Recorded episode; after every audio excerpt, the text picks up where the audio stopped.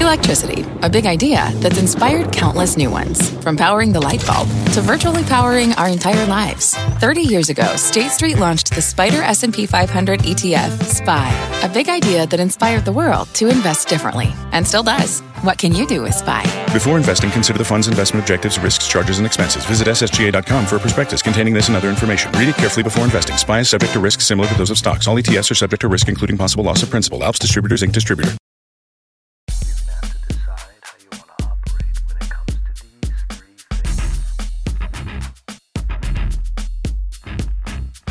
Bruno Heller told me right on, right at the beginning. He said, "Listen, trust me on this. Butch is a character that people will underestimate until it's too late. I have a, there's a plan for this character, and, and and I really trusted him. He's a smart guy. We had worked together on The Mentalist, so he knew what I could do. He hired me for the specific reason, um, and that's part of the reason I took the leap. I don't, I wouldn't have just done it for anybody or any job, but this was Batman, this was Gotham, and this was Bruno Heller. Those two things together let you know made me take this leap, and and so trusting him was the first. So it, it wasn't like a blind faith. There's something hulking and sinister about him on screen that makes the bad guy thing just work. As Butch Gilzean in Fox's hit series Gotham, Drew Powell represents the old time brutal criminal who paved the way for the supervillains of Batman's prime to take over. I'm Jon Fortt from CNBC, and this is the Fortt Knox podcast Rich Ideas and Powerful People. Batman Backstory Gotham tees up the second half of its third season this week, and in light of the occasion, I asked Powell to sit down with me for Fortt Knox to share his own backstory. It's worth paying attention. For kids with visions of stardom, Hollywood dreams rank up there near hoop dreams in the unlikely category. There are only so many hit shows on TV and so many recurring roles. So, how did Powell make it? Well, there's not a formula exactly, but there are a few lessons that are good for anybody pursuing a passion that has long odds. Full disclosure, I should mention, I'm not just a Drew Powell fan, I'm also a friend. The two of us met as teenagers on the campus of DePauw University in Greencastle, Indiana, longer ago than we'd like to admit. Along two completely different career tracks, our journeys took us from Indiana to New York by way of California, with a few other adventures in between. Here's Drew Powell. I'm here with Drew Powell, who you will recognize from TV's Gotham. It's on Fox. We're actually here at 30 Rock, which is like NBC Central. This is like behind enemy lines. I, I right. kind of smuggled Drew in here.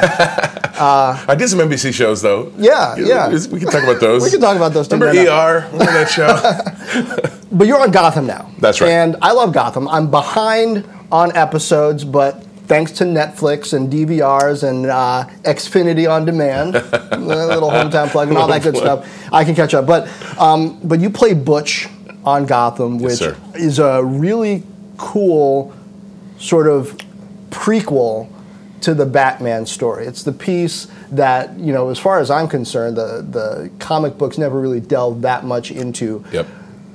kind of pre-Batman, why Gotham needed Batman. Tell tell, Yep. tell everybody about Butch. How do you pronounce his last name? Gilzean. Butch Butch Gilzean. Gilzean. Yes. Uh, you know, Butch Gilzean is one of two, or at least main characters that Bruno Heller, the brilliant creator of Gotham, who also did The Mentalist um, and Rome, which you may have seen.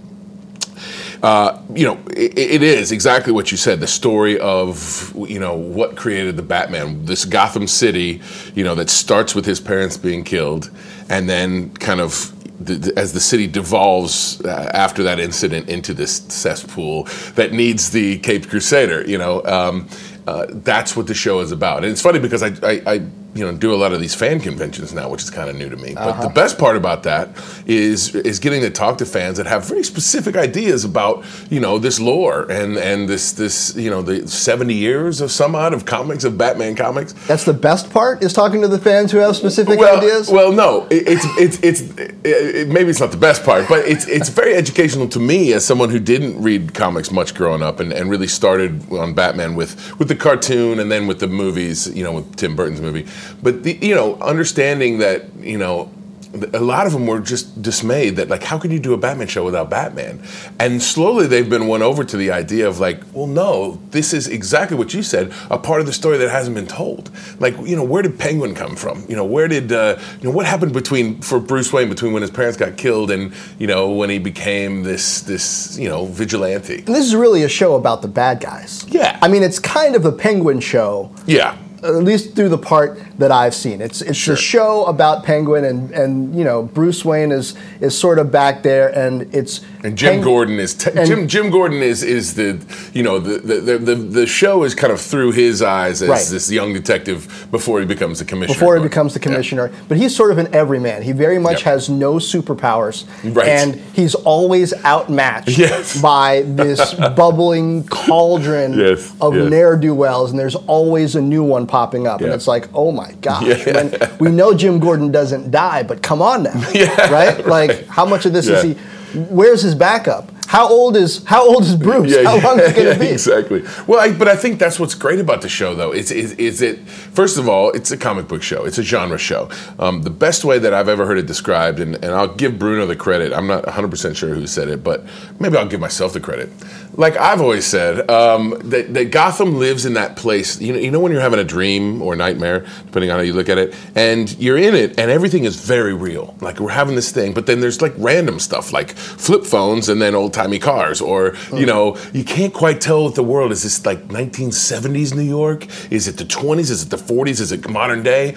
You know, so everything, you know, on its face doesn't make sense, but then in the dream, it, it makes perfect sense. You believe it. That's where Gotham is. That's that's the world that I think they've created. And, and biased, I, I'm biased, but I think they've done a great job. It, it looks lush. It's you know they they it is one of the best looking shows on TV. They spend a lot of time in the art department and the set design, making it look in this kind of very cool way, so that It know, is yeah, I can have a flip looking. phone and then have like a 1970s you know AMC van. You know, because it all just kind of screams retro. But I think liberals, especially, are going to really connect to the show now because the idea is everything's bad. The bad guys have taken over. Yes. They're in power. Yes, yes. And where's the Batman? I mean, yeah. right? This is no joke. So, so at the beginning of this season, you know, we obviously get the script in advance, and we're shooting in advance of, of modern day.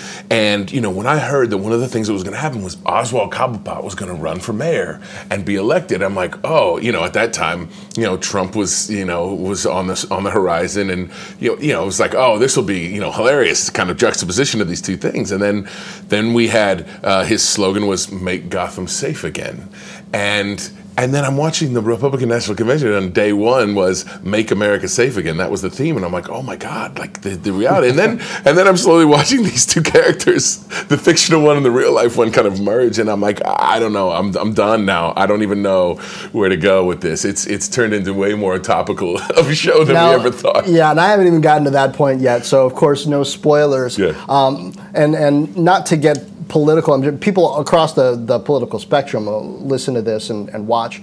But one of the cool things about you as an actor is you weren't born with a silver script in your hands.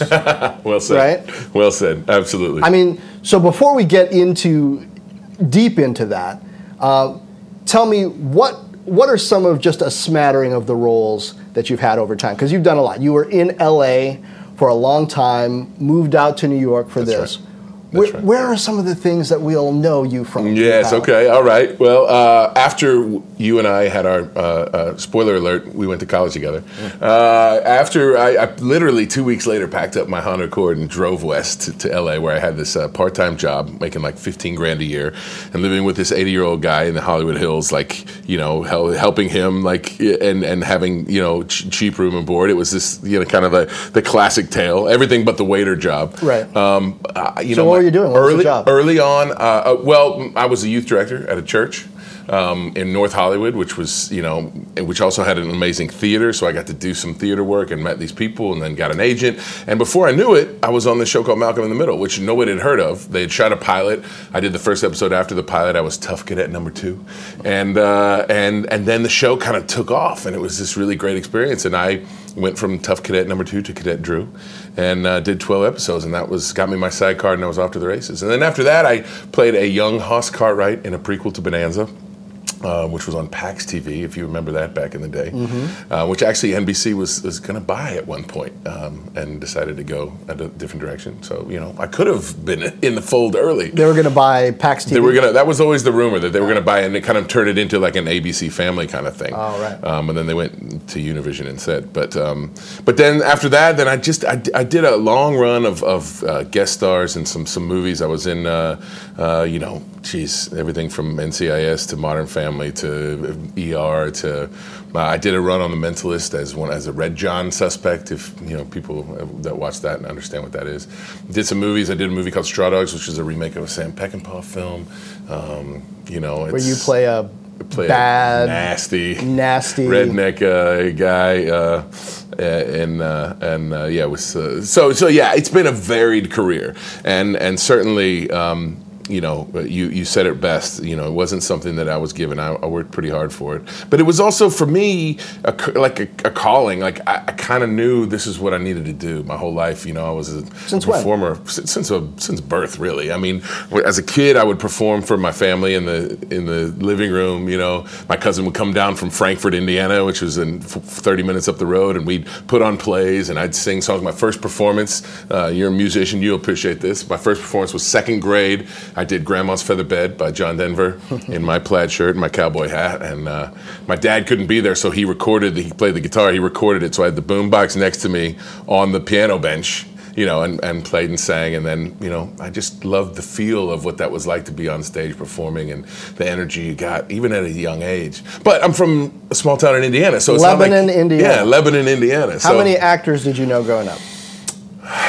Not many. Not many. You know, I, I came into contact with a couple. There was one guy who I really credit as, as being a, a great mentor for me. His name's Bill Thomas, and he was on the Cosby Show for a while. He played Dabnis, who was Vanessa's husband the Right. last season or two, and uh, and was it? You know, he was on Broadway. He's an incredible singer and and, and, and actor. And he was really he was. Uh, yeah, I met him when I, when I was in high school, and he was a really great because you don't know people, so you don't know how how, how do you do it. What do you do? You just drive to, to L.A. or New York and Well, that's what you shop. did. Is that what he told you? Is that what he I told you to do? Well, yeah, he and then also one of our old professors, Richard Roth. Uh, I remember sitting down with him senior year, and and I was like, well, I'm just going to go check it out for the summer. You know, I'm just going to go for a month and see how I like it. And he's like, no, it doesn't work like that.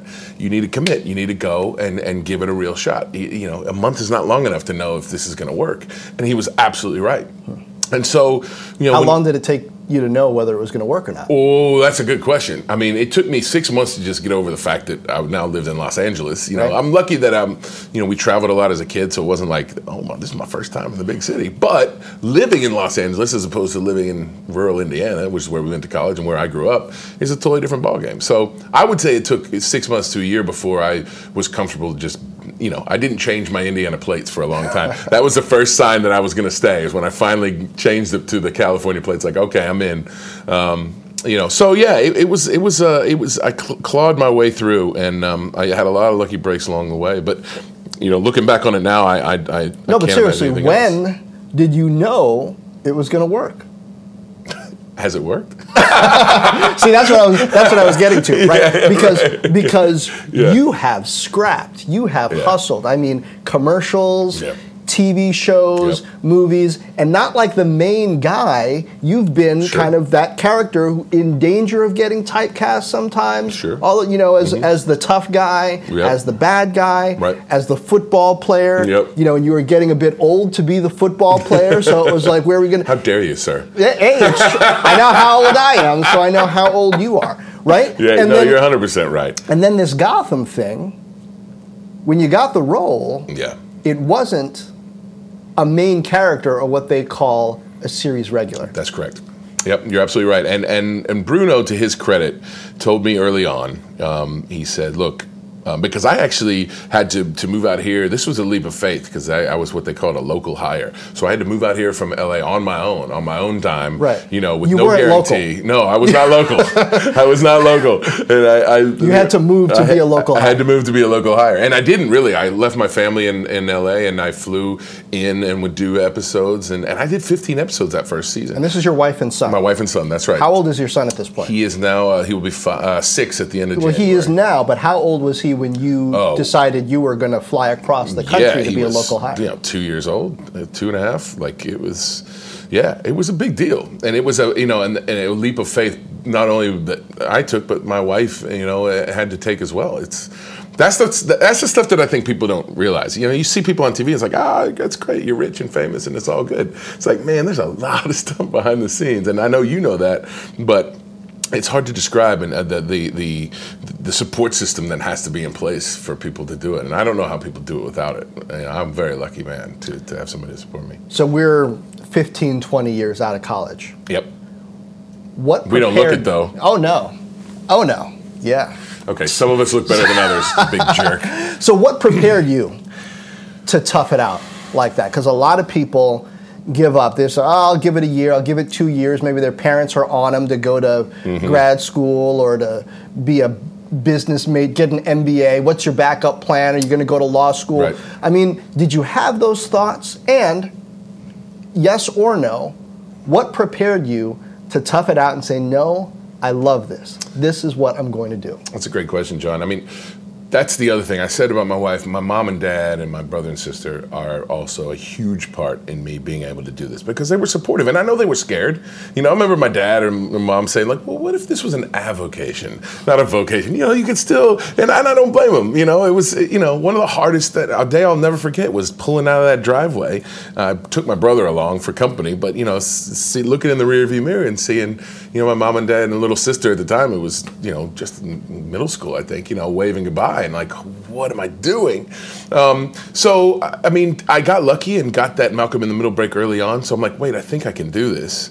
Um, you know, and I see how you can do it and make some money. But it was you know, it was it was always. Uh, I, I- gave myself what I did was I got to LA in June, and every June I promised myself every June I would take stock in where I was.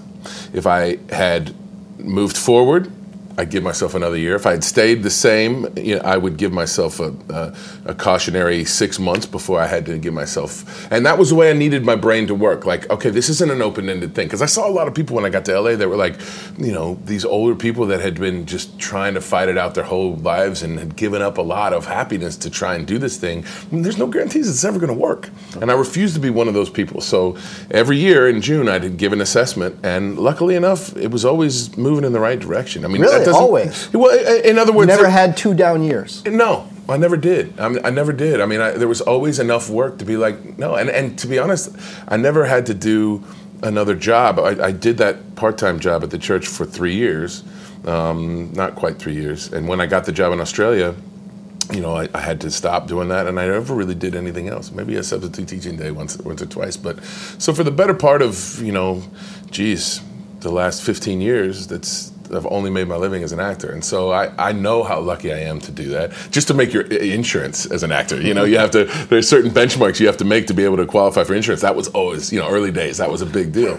but I. I also think that uh, I just innately knew I was doing the right thing. I was doing what I loved. I enjoyed the work. I, whether it was a commercial or a, or a sitcom or a dramatic movie, I loved it.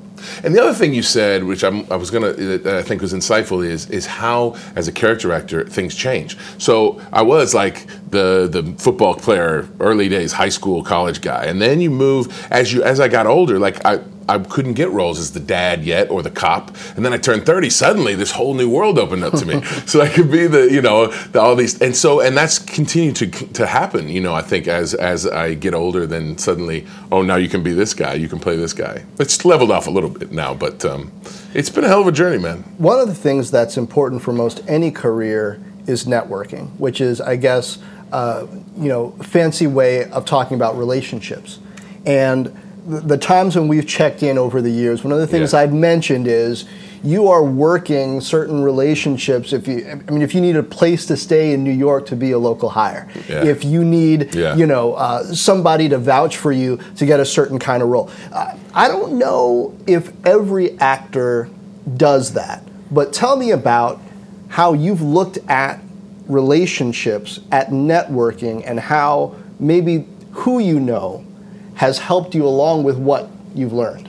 it's a very insightful question because that's exactly what it was for me. Somebody told me early on about the Nashville handshake. Have you ever heard of this? Where they, you know, No. in Sounds dangerous. in the old, yeah, exactly. yeah, you gotta be careful. you might get the Nashville handshake. No, it's they, they used to say in Nashville they they you, you shake hands and they'd have it back then a cassette tape in their hand, handing you their demo. And uh, and and I was always very wary of being overtly, you know, in your face. But if you don't promote yourself, no one else is, you know, I mean, you, no one else is going to promote yourself like you can. And I know a lot of my active friends that that's the hardest part for them. And that was the thing that either kind of derailed their career or they just weren't willing to, to put themselves out there. And, and um, I, I, I've gotten that comment over the years a lot that that, that was something I was willing, able to do in a way that wasn't in their face, constantly annoying. Although I'm sure I annoyed enough people over the years, but but um, being willing to be like, hey, you know, I, I just saw that you you're doing this film, and I, I would love to come in and read for you. You know, and being willing to put pick up that phone. So what's your secret? How do you do it?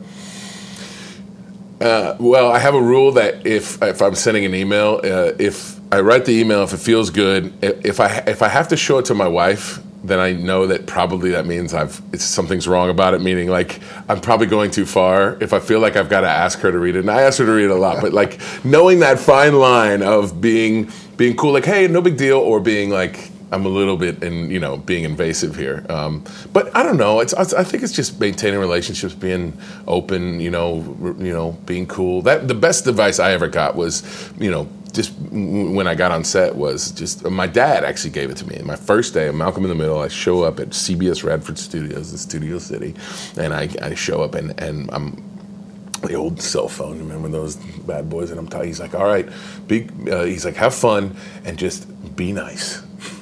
I said, okay, Dad. And and you know, and and, and th- but that stuck with me. And and you know, just being nice and being being grateful, being thankful to be there. Um, When when most people think about Hollywood actors, they don't think nice though. that's true. Is I mean, are most people nice? I think- No. You took too long. Yeah, I mean, I don't, I don't know that I would say most people aren't nice. I mean, like for example, Gotham, we have a, an incredible uh, group. Our, our cast is very close. It's a very close knit family feel, which is not the kind of vibe that you would think that show would put off. It's a dark show. But yes, but I see I see your pictures on Instagram Yeah, yeah. and on Twitter Yep, yep. and on Facebook. Yeah. And it looks like you guys genuinely get along. We really do. I mean, I just got back from a convention in Atlanta with uh, Robin Lord Taylor, who plays the Penguin, and Sean Pertwee, who plays Alfred, and uh, James Frain was there, who was a bad guy for a while, and and uh, Milo, who's now on an NBC show. Um, he was he was on our show for a little bit. He's Uh, on This Is Us. He's on This Is Us. That's right. So actually, Gina and I were just watching that. What was he? The ogre? Is that? Yeah, what he was the ogre, that's Uh, right. we were we were watching one of those uh, season one episodes, and I was like, "Look, look at there!" And she's yeah, like, "Ah, yeah, yeah." That's right. And he was in Heroes. Oh, yeah. Also, Yep. so he's yeah. Yeah, he's a, he's a, he's a company man for NBC. Right. Uh, but Then uh, he's there's anything wrong with He's another no, it's great. Are you kidding? Um, and and so it, it- we just we had so much fun together. We had a panel. We you know we hang out and have a have a we all had a steak together afterwards, and we genuinely enjoy genuinely enjoy each other's company. So in that case, we're really lucky. But I've been on sets, uh, which whose names I will not give you, but I've been on sets where people just aren't. I think. I, think by its nature, when you're on a set, when you're in acting, that, that everything is kind of catered for you, and then can I can I get you, and what do you think about this, and and I think some people don't know how to deal with that. Um, they take it too far. They don't appreciate how hard everybody else is working around them. You know, um, it's just by the nature of how, particularly movies and television, are done, you know, it it sets up this kind of you know, put you on a pedestal, and I've noticed it myself. Like you know, this is my trailer. How this is awful. You, know, have a I'm like, "Uh, oh yeah, man, absolutely. That's written in the con- that's written in a contract. That's, Okay, that- that's yeah. certainly something that happens as you as you grow up. The size and level of your trailer, um, but but th- those kind of things, you know, can can tend to distort. I think people sometimes, and they don't. I mean, like to me, it's simple. Like, look what we get to do for a living. You know, and I know you love your job, and you feel the same way. Like, look Yeah. what we get to do. Like, Right. Isn't that incredible? You know. So luckily, we have a lot of more people on our show that feel that way. How much does it matter to getting hired for jobs, whether your reputation is nice or not? I mean, I, I, I sort of imagine that um, in the meritocracy of, of Hollywood, Yeah. maybe your acting reputation is just so, you know, stupendous that Well, you know, you- he or she could be a royal jerk, but we still have to have that person. Yeah, and maybe it's not the acting, maybe it's the money. This person Okay. makes a lot of money for the network, or this person has a lot of hit films, so that's what matters. Um, Ah. I, I, I think it goes both ways. Sometimes it's the acting ability. Sometimes those things are intertwined. Um, but yeah, I mean, it, it's. Having said that, though, there is repu- you know, your reputation does matter, and I know that the you know you, you can you get on sets and you talk to other actors or other. I, I was with a producer one time who pulled out her iPhone and had a list of every actor she'd ever worked with and whether they were good or bad or and specific reasons, things they did. Like, you know, she kept notes. How long was the list? It was a long list. it was a long list, and there was a lot of well-known names on there. And and so and and her. and her what did she do with the list? I think just in, in, in you know when people said what's it what's this person like? You know she could say well um, this person was great or this person you know screamed at me because they didn't have you know M and M's in the craft service table. You know like that, that that people do take stock. Now whether or not how that that gets the whether or not you get the job I think that varies based on what, where your level's at. But um, there's certainly certainly people talk in this business, and, and you want to work with people that are fun. And I know a lot of directors that you know they meet with people, and that's the number one. Can you do the job? Of course, but what do you like to work with? Can I work with this person for the next two to three months? You know. How did you finagle going from local hire to series regular? Because because Butch Gilzean is not a character Yep. that was pre-written into the DC Comics universe. You could have been killed off at any time. yeah, that's right. I'm sure you're probably nervous every time you get You- a season's worth okay. Like, I mean, you know, you could have been expendable bad guy number 4 Mm-hmm. but somehow you turned into a character who keeps coming back. Yeah. How did that happen? Well, I started to say before and then cut myself off. Bruno Heller told me right on, right at the beginning. He said, "Listen, trust me on this. Butch is a character that people will underestimate until it's too late. I have a, there's a plan for this character, and, and and I really trusted him. He's a smart guy. We had worked together on The Mentalist, so he knew what I could do. He hired me for the specific reason, um, and that's part of the reason I took the leap. I don't, I wouldn't have just done it for anybody or any job, but this was Batman, this was Gotham, and this was Bruno Heller. Those two things together let you know made me take this leap. And and so trusting him was the first. So it, it wasn't like a blind faith. You know I, I trusted that he and he proved it. And by the end of season one I don't know if you're to the end of season one yet but yeah. but at the end of season one Butch has as much to do with the, affecting the storyline as any character. Oh yeah. um, and so he was right about that, and it was really fun to watch. It, it was frustrating at times because people were like, uh, you know, kind of writing him off, like, wait, wait, wait, wait, but it's coming, you know. Um, but it was, it's been really a joy, especially after doing guest star after guest star, where you're in for the week and you have all this stuff to do because usually guest stars come in and, and do the exposition, and and then and then you're gone and you're out of a job. And what's the next job? It's been so much fun to now be in the middle of the third year of this character and and uh, following that character's arc along um, its many twists and turns. So how did you meet Bruno? Uh, we did The Mentalist together. I was on the, uh, his show, The Mentalist. Uh, I had that was that's a whole other story. I had auditioned for that a million times. Got a call from my agent, like, okay, this will you go in? I'm like, no, they know what I can do. They never hired me. I'm not going in. Like, because sometimes you just get some fatigue after a while. Like, really, 20 times I've been in your office and I've never gotten the job. You clearly hate me, and so So even you, okay. yeah, absolutely. And so I really wasn't going to go. And he's like, just go. It's a it's a multi uh, episode arc. It's going to be great. You just do one more one more time. All right, one more time. I get the job. It's supposed to be five episodes. I go do the first episode. So wait, before you Yep. before you get the job, yeah, what kind of a moment is that for you? Multi-episode arc. yeah. That's This is a show Absolutely. that people. I mean, is this your first TV kind of sh- multi-episode arc with a show that people know about at this level, or is this? where- No, I mean I had done some some other stuff at that point, so, but it was it's oh look every time you get a job, it's a celebration, Right, right. And this was definitely a good. Because you had done Malcolm in the Middle and whatnot. Yeah, but I this did Malcolm like in the Middle. a. I, I was series regular on, on the Hoss Cartwright thing, but, uh, but yeah, but Yes. this was a big moment. Um, but I still, I think there was a part of me that was still skeptical because I'm like, well, I don't understand like what. And so anyway, I do the job. I, I I'm celebrate. We got the job. Great. I do the first episode of the season. I'm supposed to do four more, and then they never call. for the rest of the season. What? exactly. I'm like, are you kidding me? And ironically, I bump into them. I took my son to the LA Zoo, and they were on location shooting at the LA Zoo. I literally like run into the director, and the producing staff. And they're like, oh hey. I'm like, how's it going, guys? Awkward. Awkward. So awkward. And you know, and we part our ways, and I, you know, I kept my mouth shut, and I was just like, I just didn't get it. And then at the end of the season, Are you thinking, be nice, be nice, be, nice? and? I had to scream it over and over into my head because it was really hard to be not like, you know, screw you guys. Yeah. Uh, and then the end of the season, they call and they say, "We want you to be one of the seven Red John suspects," which was a big deal for that show. He, the main character, had been trying to find this killer, and so, and sure enough, I got my five episodes in the next season, and it was Oh. this great arc, and so it all came to fruition. And Bruno, to his credit, was like, "Listen, I've always wanted to cast you. It just there was always something that was wrong." Um, so that's where it started. It started with that relationship, and and that's what I tell young actors now that, you know, you never know where that moment's going to be. I mean, and it's, it starts with your early question about networking. You never know, you know, which of those little pebbles that you've dropped in the pitcher, uh, you know, to quote the Aesop fable, which is going to be the one that, that kind of You think this could be like a Quentin Tarantino, Una, Uma Thurman, uh, Samuel L. Jackson Yeah. sort of thing? Yeah, like, sure. are you are you in with Bruno now? Yeah, his, his, be- I want to be his the John Turturro to his Coen brothers. Uh, yeah, I hope so because whatever he does, I want to be a part of. He's a smart, smart guy, and, and Danny Cannon, who's another executive producer, and John Stephens now, who's um, EP running the writers' room. They're all really smart. But yeah, yeah I, I would hitch my my wagon to his star anytime. Yeah, no doubt. now you didn't go to an acting school. No, You didn't major in theater, we didn't have one. right? You're right. Yep. Yep. How do I know this? Well, uh, so when we met when we were 18 Yep. years old, roughly, in Greencastle, Indiana, Yep. DePauw University. Yep.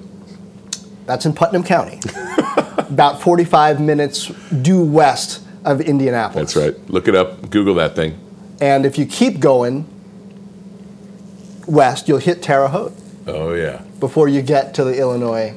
And you'll smell Terre Haute before you get there. You will. That paper factory. So this is really in the middle of somewhere that most people have never been before. That's true. Even me, who grew up in Indiana, I'd never been there.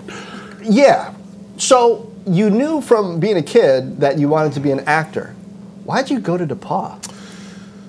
Uh, scholarship. I'm being fully honest. Right. I mean, I knew it was a good school. They, they- we had an ama- amazing guy, Robert Copeland, uh, who was. Um, uh, had a scholarship uh, in my ho- high school for full ride for four years to one graduate every year uh, of Lebanon High School, and so I was a very I was very honored to get that scholarship, and and um, and because in my head I had these big designs of like I'm going to go to Stanford, I'm going to go to Northwestern, I'm going to get out, I'm going to, you know, and then suddenly they're like, well, well, here's this amazing scholarship, and here's a school that you really could excel at. And, and in retrospect, it was I needed to go to a small school. I'm much hmm. more of the Why? I wanted to I wanted to be the big fish in the small pond. I think I would have gotten lost in a big school. You know, I I, I, I liked I liked the fact that you know we could do a radio sh- I had a radio show and we did a TV a sitcom I, you know and I could be do musical theater and do- do a play I did a play my senior year at Strindberg play like so I got a little taste of everything So you it was a small pond. I mean, some might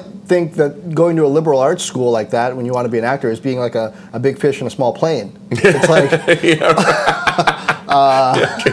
I like that. Absolutely. I, I, but to me, I, I, and I can tell you this now for having made my living exclusively as an actor for the better part of my post college life, it was. It was huge for me to have that liberal arts education. I was an English lit major. Like the, the books that I read, you know, the stuff that we did as media fellows, that honors program we were in, like all of that stuff has, has at some point or another, you know, played a played a factor in, Okay, in like my how? work. Really? Okay, so uh, uh, you know, I'm, I'll be reading a script and and the references that are made in any given script. You know, I'm like, oh yeah, I remember when I read, you know, that novel by, you know.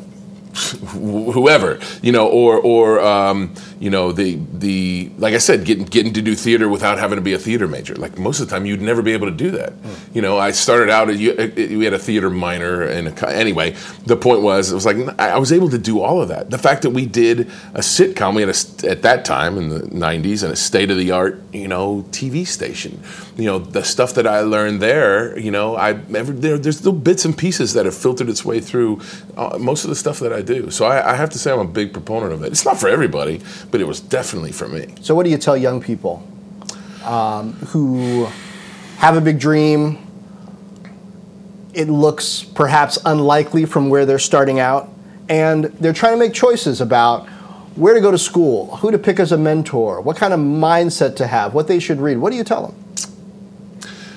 I well, when you put it in a general sense like that, um, you know, I tell them to believe in yourself first and foremost. That that that was the biggest, and that's not as easy as it sounds. It sounds like a platitude, but you know, there were times when I had that that gut check moment of like, okay, can I really do this? Anybody You ever know, tell you you couldn't do it?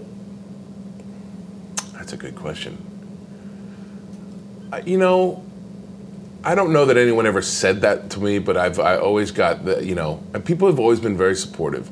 But I, you know, there I'm sure there were times along the way where people were like, "Yeah, good luck with that," you know, and and uh, and that's been I, I think probably the best part about this whole deal is is seeing other people in my community. Uh, uh, you know, really uh, get to go along on this journey with me. You know, the the, the, the number of times you know I have people from my hometown or people I've known over the years that say, you know, we're really proud of you. That is about as, as good as it gets. You know, forget the being on a billboard, although that's kind of cool too.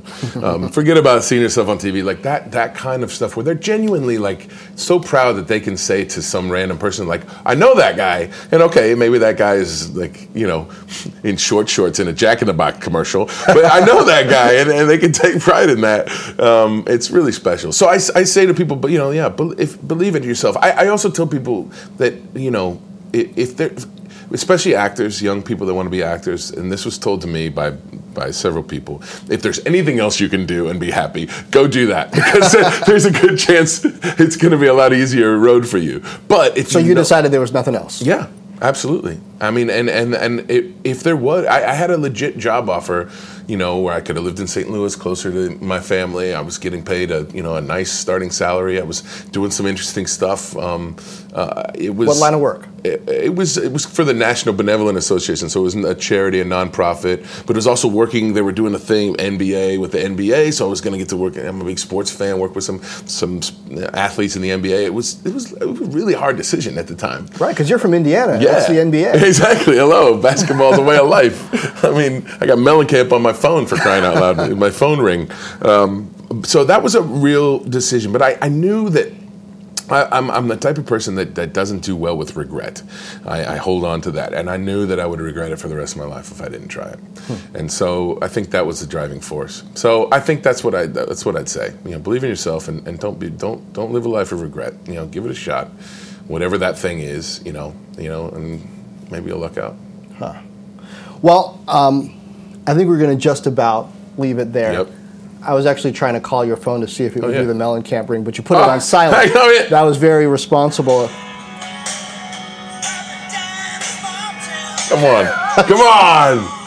it's, like a life. It's, it's, it's, they wrote that song about me. All right, I'm going to hang up now. Okay. But that's just, just so later, people. Jon. That's just so people know that you weren't just joke. making that up with Mellencamp on the phone. No, th- uh, thanks for joining me at Fortt Knox. Just just d- digging in on um, sticking to it, on networking, getting to know people, on believing in yourself, on the path. Like you don't have to have a pre-directed go to this school and then this and then that and then the other thing. And uh, no, it's just been really cool watching Yeah. you throughout the journey. Likewise, Uh, brother. It's going to be really cool watching the episodes as I catch up to current Yes. in Gotham. Yes. And uh, And I, you know, you're not going to like this, but I'm going to turn the tables on you. It's so fun. I remember distinctly standing on stage in front of a couple thousand people, a lot of people on, on our graduation weekend, singing a song that you had written, which I still think is a great tune, and and having that moment of like, okay, you know, the world is ours. Um, what's going to happen? And uh, and here we are. It's been fun watching you rise. yeah, that was the name of the song, The World Is Ours. The world- That's right. I mean, yeah, of course. Yeah. I totally remember that. Of course. You the man. All right, man. You the man. Thanks, Drew. Let's go get a GCB. Let's do it. Marvin's delivers. To 30 Rock. Drew Powell, Butch Gilzean from Gotham. Uh, this has been really cool. Thanks. you the man, Johnny. My thanks to Drew Powell and, hey, to DePauw University for bringing us together back in 1994. Gotham is on Fox Monday nights at 8. I'm Jon Fortt from CNBC, and this has been Fortt Knox Rich Ideas and Powerful People. Subscribe on iTunes, Apple's podcast app, or wherever fine podcasts are distributed. And I'd really appreciate you leaving a review if you enjoyed this. Check out Fortt Knox Live on Facebook, Twitter, and Periscope, usually Wednesdays at 2 p.m. Eastern. I tackle some of the big business and economic issues of the week with a little help from my friends at CNBC and from you. Next week, if you've got a smartphone, and who doesn't nowadays, you know how expensive and frustrating getting service for that phone can be. You might have heard T-Mobile, one of the four major US carriers along with AT&T, Verizon and Sprint, has some ideas about how to do things differently. T-Mobile's CEO, John Legere is like none other. He's bold, he's blunt, he calls his competitors names, he breaks the rules, and makes us question why they're rules in the first place. I sat down with him to ask how he decided to be a different kind of CEO, and he opens up about some of his thinking behind it. Meanwhile, share this, tell a friend, drop me a note on Facebook, Twitter, or forttknox.com. That's F O R T T K N O X.com. And as always, thank you for lending an ear.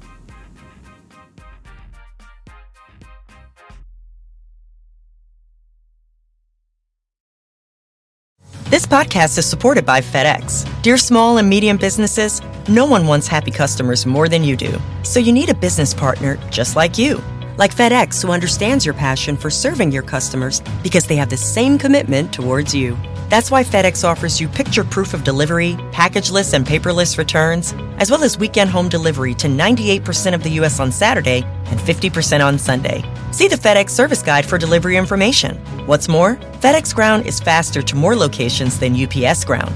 Trust FedEx for timely deliveries. See what FedEx can do for your business. Absolutely, positively FedEx.